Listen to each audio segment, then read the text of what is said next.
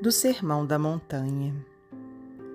Não entesoureis, meus irmãos, para vós os efêmeros tesouros da terra, onde a ferrugem e a traça tudo consomem, e onde os ladrões os desenterram e roubam.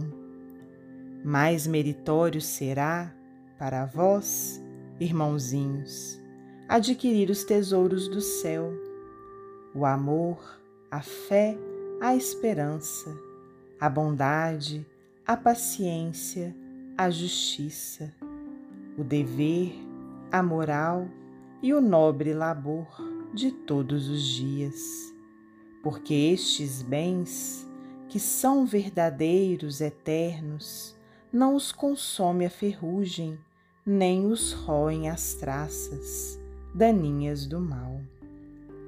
Esses são bens muito vossos, que convosco irão para a vida celeste.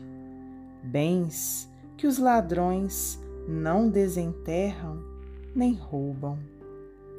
Não entesoureis, meus irmãos, para vós os efêmeros tesouros da terra, onde a ferrugem e a traça tudo consomem, porque onde se guardam, jovens irmãos, estes tesouros, aí também estará ansioso e inquieto o coração.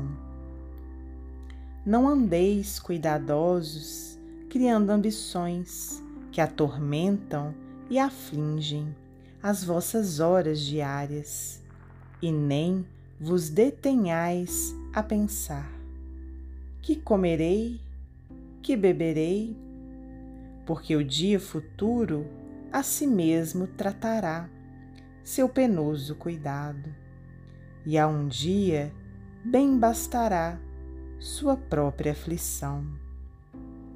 Pensai primeiro meus irmãozinhos, antes de tudo, em vossas almas celestes, filhas de Deus, que muito mais valem do que a comida do corpo, do que a bebida, do que o vestido e a residência terrena, com que tanto e tanto vos afligis.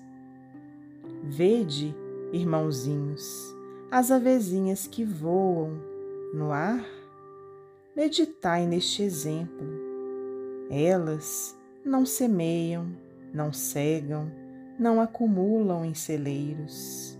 E, todavia, vosso Pai poderoso que vive nos céus as veste, as sustenta com lindas plumagens, com alimento diário e a água pura das fontes. E se com elas Assim mesmo procede esse Pai caridoso, convosco melhor o fará. Certamente, porventura não sois, diante dele, muito mais do que elas? Considerai como crescem os lírios do campo. Não trabalham, não fiam, mas, em verdade, eu vos digo, Salomão, o Rei glorioso, na sua grandeza ofuscante, jamais conseguiu assim se trajar como um desses. O lírio é como o feno do campo. Hoje está lindo e viçoso, mas amanhã já murchou e caiu para ser consumido no fogo.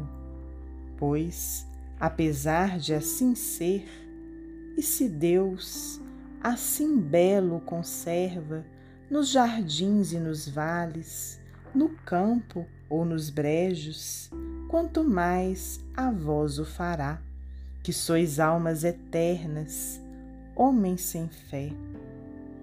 Portanto, buscai em primeiro lugar, em vez dos tesouros terrenos, que a ferrugem e a traça consomem, buscai, em verdade o repito, em primeiro lugar, o reino de Deus e sua gloriosa justiça, porque assim sendo, todas as coisas que desejardes, e mais outras ainda, se vos serão concedidas por benévolo acréscimo.